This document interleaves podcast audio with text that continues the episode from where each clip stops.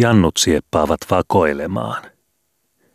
Vilin kotona oli koko päivä toimitettu suursiivousta. Se oli aina Vilin kauhistus, sillä siivoaminen oli hänestä samaa kuin hävittäminen. Joka kerta hän kadotti osan parhaista tavaroistaan. Viime kerralla hän oli kadottanut poikkinaisen kukkakeppinsä, jonka oli vartavasten piilottanut uunintaa, palasen, joka oli hyllyn takana, ja sanomalehtipaperista tehdyn pallon, joka oli sängyn alla. Ja nyt Vili oli koko päivän ärtyisellä tuulella. Sisällä hän ei ollut käynyt muuta kuin syömässä ja kahvia juomassa, sillä hänestä oli aivan sietämätöntä oleskella sisällä suursiivouksen kestäessä. Ja kun vielä sattui niin, että hänen vanhempansa menivät illalla ulos, luvaten tulla kotiin vasta myöhään yöllä, päätti Vili käyttää tilaisuutta hyväkseen ja olla Skoben kanssa ulkona vähän tavallista kauemmin, sillä Skobe sai olla ulkona niin kauan kuin tahtoi. Kullakin vuoden ajalla on voimakas vaikutus pienten poikain tunteisiin. Tänään Skobe ja Vili tunsivat ensi kerran hengittävänsä oikeata kevätilmaa. Keväinen puolihämärä ulkona, aikaisin sytytetty loistava sähkövalaistus kapakassa ja kaikki mitä he näkivät ja kuulivat herätti vastustamatonta seikkailuhalua heissä. Kaikista vähimmin he olisivat voineet tällä hetkellä ajatella maatapanoa. Kapakasta kuului pianon soittoa ja ikkunan puolisko oli avattu aivan kuin keskikesällä. Pojat, jotka taas olivat mitä parhaat ystävät, istuivat tikapuilla juuri kapakan ikkunan kohdalla, niin että tupakan tuoksu tuntui heidän nenäänsä ja he kuulivat puhetta sisältä. Kadulta kuului kengän korkojen pauketta ja tuntui siltä kuin kaikki olisivat olleet vielä valveilla. Siinä heidän istuessaan tikapuilla ilman aikojaan tapahtui jotain, jota he itse eivät alussa pitäneet minäkään tärkeänä, mutta jonka he parin päivän perästä olisivat mielellään suoneet tapahtumattomaksi. Hei, Cheeks tota, sanoi Skobenykien viljaa housunlahkeesta, samalla osoittaen oikealla jalallaan kapakassa ikkunan vieressä istuvaa herraa. Se on skoi, herra, mä pyydän siltä fiman. Ja hän jatkoi kovalla äänellä. Eikö setä anna mulle viisi penniä? Tuntematon herra vilkaisi poikiin, mutta purskahti samassa makeaan nauruun toverinsa sukkeluksille. Tämä hänen naurunsa huvitti Skobea kovasti. Joka kerta kun mies nauroi, kuului tikaputa Skoben chihahaha, aivan kuin hän olisi kuullut koko keskustelun. Kukaan pojat, sanoi tuntematon herra kotvan kuluttua. Kuulkaan, se saa 25 penniä, joka löytää minun sormukseni. Se putosi tuohon maahan. Mihin se putos? Mihin se putos? kuului kummankin pojan suusta yhtä aikaa, sillä ei kumpikaan ollut nähnyt sen putoavan. Tähän ikkunan alle johonkin. Se luiskahti sormesta. Viljas Kobe konttasivat innostuneena maassa penkoen kuivunutta ruohoa, etsivät tarkasti kaikkialta, mutta sormusta ei löytynyt. Pojat alkoivat jo väsyä, eivät hän he niin varmana tienneet, vaikka tuntematon herra olisi vain skojannut, sillä kuinka he eivät olisi huomanneet sormuksen putoamista mutta mies näytti ankaralta. Vai te senkin vekarat ette ole sitä löytävinänne? Kyllä olette sen löytäneet, vaikka olette pistäneet sen omaan taskuunne. Mutta odottakaa vain, kyllä minä teidät tunnen. Poikia alkoi vähän pelottaa ja miehen huomaamatta he vetäytyivät pois ikkunan alta. Vili meni sisään laittaakseen kaikki kuntoon, sillä maata hän ei vielä aikonut mennä. Hänen piti uskotella Iitalle menevänsä nukkumaan, jotta Iita voisi sulkea ovet tai mennä itse ulos. Ja kun pikkuveli oli unessa, aikoi Vili laskeutua ikkunasta puutarhaan skobellua. Hän on varmaankin epäonnistunut jotenkin tehtävässään, ajatteli Skobe, sillä Vili viipyi tavattoman kauan. Vihdoin ikkuna avautui hitaasti, äänettömästi.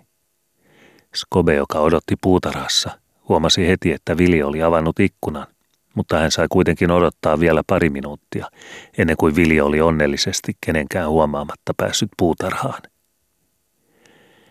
Ensityökseen Skobe näytti Vilille kultasormusta, jonka oli löytänyt Vilin ollessa sisällä. Tuntematon herra oli poistunut ikkunan vierestä heti poikien jälkeen, ja silloin Skobe käytti tilaisuutta etsiäkseen sormusta uudelleen. Hän löysi sen aivan seinän vierestä, jossa se oli syrjittäin. Ai Piru, näytäs tänne. Se on botna sormus.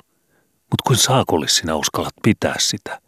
Eks vienyt sitä takaisin kapakkaan, sanoi Vili.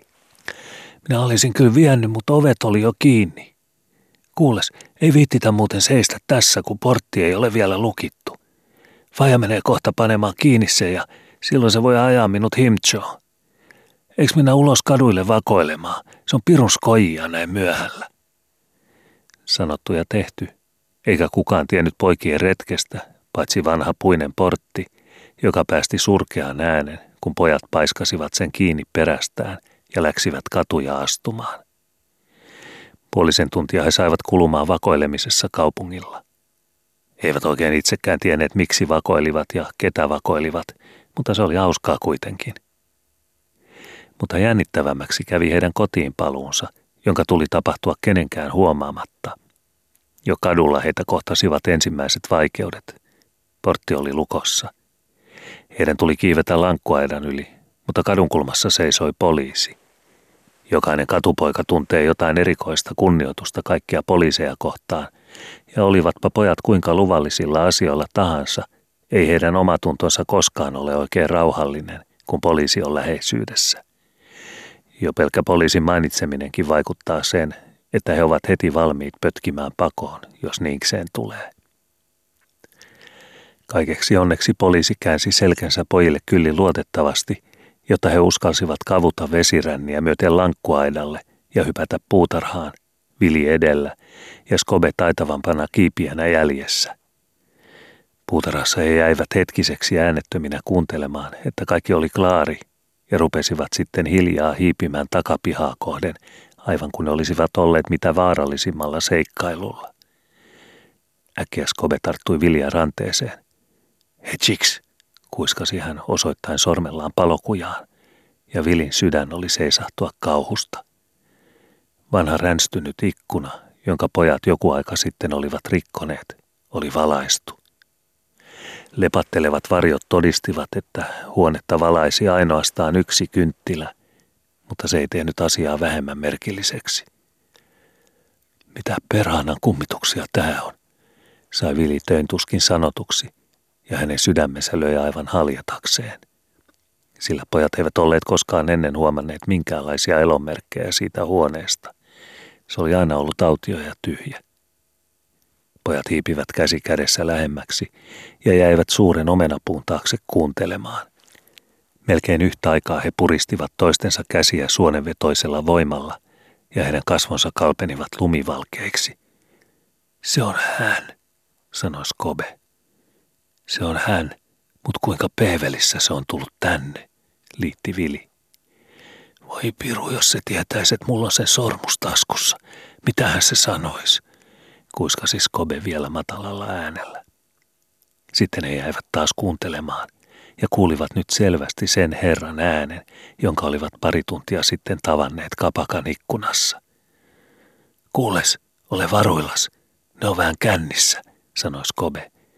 Tiedäks, niitä on kahdenlaisia juopuneita. Semmoisia, jotka on kaikista skojimpia ihmisiä maailmassa. Ja semmoisia, joita saa pelätä enemmän kuin ketään muuta. Ja sen tuntee aina äänestä, millaisia ne on. Nämä on sitä pahempaa sorttia, kyllä minä tiedän. Minä kuulen aina, kun faija tulee kännissä kotiin, onko se hyvällä vai pahalla päällä. Jos se on hyvällä päällä, niin sen kanssa saa skojata vaikka kuinka, ja se antaa mulle aina giloja, jos sillä vaan on. Mutta jos se on pahalla päällä, niin jumalauta silloin. Kuules, ei viittitä seistä tässä. Ne puhuu ihan kuin Fajakin silloin, kun se on pahalla päällä. Parasta kai on mennä himtsoon jo, sanoi Vili, joka ei vielä ollut oikein toipunut säikähdyksestään. Ei viittitä vielä, sanoi Skobe, joka vasta alkoi innostua. Mennään katolle tsiikaamaan, mitä ne tekee. Vili ei vastannut mutta seurasi kuitenkin Skobea tikapuille, vaikkakin vastenmielisesti. Miltei kiinni toisissaan pojat kiipesivät tikapuita ylös. Sitten alkoi varovainen hiipiminen katolla. Skobe kulki edellä, koetellen ennen kutakin askelta jalallaan kattopeltiä, että paukkuiko se siltä kohtaa, ja Vili seurasi uskollisesti hänen jälkiään. He kiipesivät harjalle ja aikoivat juuri laskeutua alemmas vastaiselle puolelle, kun kuulivat kauhean, sydäntä vihlovan parahduksen. Vili jähmettyi paikalleen ikään kuin sähkövirran vaikutuksesta, kädet suonenvetoisesti kiinni kattopeltien liitoksissa. Skobe vaikutti ääni toisella tavalla. Melkein yhdellä hyppäyksellä hän loikkasi harjalta räystäälle katsoakseen mitä oli tapahtunut. Mutta tuskin hän ennätti nähdä ikkunasta tulevan valon, ennen kuin ikkunan viimeisetkin lasirippeet kovalla räminällä lensivät maahan ja aukosta hyppäsi palokujaan pitkä mies, kadoten kujaa jatkeena olevan kapeamman käytävän kautta jäljettömiin. Hän oli tullut palokujaan ikään kuin liekkien heittämänä, sillä ikkunaa ei enää voinut nähdä. Se oli ainoastaan suuri aukko, josta liekit loimusivat katon räystäälle, muuttuen sitten mustaksi, tupruavaksi savuksi. Poikien kauhu oli kuvaamaton. Hetken he olivat aivan poissa suunniltaan, mutta kun liekit jo syleilivät ulkoseiniä ja kuumensivat kattoa, silloin heille tuli kauhea hätä. He unohtivat toisensa ja koettivat kumpikin omalla tavallaan pelastaa itsensä. Vili näki monenmoisia näkyjä ja kummituksia paetessaan. Ensin hän luuli isoa savupiippua talonemännäksi, joka oli tullut heitä kurittamaan – ja sitten hän näki selvästi, mitenkä joku mies kiipesi vesiränniä myöten katolle, vaikka se olikin Skobe, joka oli valinnut vesirännin lyhimpänä tienä oman henkensä pelastamiseksi. Mutta niin pian kuin Vili jalat hipaisivat maata, juoksi hän kuin henkensä edestä taakseen vilkaisematta ikkunansa kohden. Hän hyppäsi multapenkkien yli, juoksi suoraan lehdettömien pensaiden läpi ja iski vihdoin kyntensä niin rajusti ikkunaa sitä avatessaan, että veri rupesi niiden alta tihkumaan. Koluten ja puhisten hän tuli huoneeseen. Hän pudotti pöydältä Heikin läkkipurkin, jossa oli hiekkaa sisällä, ja oli suistua nurin kompastuessaan tuoliin jalkaan. Enempää ajattelematta hän heittäytyi suoraan sänkyyn ja veti peitteen kaulaan saakka – sillä Heikki oli herännyt. Mitä sä koliset? kysyi Heikki päätään nostaen. Tulipalo. Voi voi, eks nää? Puutarhassa on tulipalo. Kun nyt brankkarit tulis pian, ettei se ehtis tulla tänne. Heikki ei kuullut palotorvien ääntä eikä nähnyt liekkejä omasta sängystään, eikä niin ollen uskonut koko tulipaloa. Mitä sä teit ylhäällä? jatkoi hän tyynesti. Pudotiksä mun purkin? Mä nousin vaan ylös tsiikaamaan. Nyt ne liekit tulee tänne jo. Voi voi sentää, eis kukaan ole himtsossa. Kului hetki, ja kaukaa kuuluivat jo palokuntalaisten torvet, jotka aina olivat Viliin vaikuttaneet kummallisella tenholla. Kerrankin kun Vili oli jätetty arestiin koulussa ja sai seistä vieraan luokan takana vieraan opettajan valvomana, kuului äkkiä palotorvien ääni, ja Vili rupesi ääneensä itkemään. Vieras opettaja luuli hänen tulleen kipeäksi ja kysyi, mikä häntä vaivasi. Mutta Vili vastasi itkien yhäti. Minä en ole vielä koskaan ollut poissa mistään tulipalosta. Mutta tämä tulipalo ei häntä miellyttänyt, ja kernaasti hän olisi tästä ollut poissa. Torvet kuuluivat jo läheltä kadulta, ja Vili vapisi kiireestä kantapäähän. Ovi aukeni. Pojat säpsähtivät. Mutta se olikin heidän äitinsä, joka juuri kotiin palattuaan tuli poikia lohduttelemaan. Olkaa vain aivan rauhallisia, poikaset, puheli äiti. Ei tämä ole mitään vaarallista. Koittakaa nukkua nyt vain. Mutta Vili voivotteli kovasti, kysellen ehtimiseen tuleeko tuli tänne. Ei tule tänne, vakuutteli äiti. Mitä sinä pelkäät, William? Katso nuorempaa veljääsi. Ei hänkään pelkää. Ja sinä iso poika mutta Vili kätki päänsä peitteen alle, eikä vastannut. Ei Heikkikään ollut niin peloton kuin äiti luuli, vaikka hän ajatteli ehkä enemmän pudonnutta hiekkapurkkiaan kuin tulipaloa. Mutta hän oli niin väsynyt, että kaikki tuntui enemmän pahalta unelta kuin todellisuudelta. Ja hän painoi poskensa kovasti tyynyä vasten, nukkuen pian uudelleen. Kauan Vili kuunteli meteliä peitteen alta. Aina määräajan kuluttua kaikui palotornin iso torvi – pane Vili vapisemaan aina sormenpäistä varpaisiin.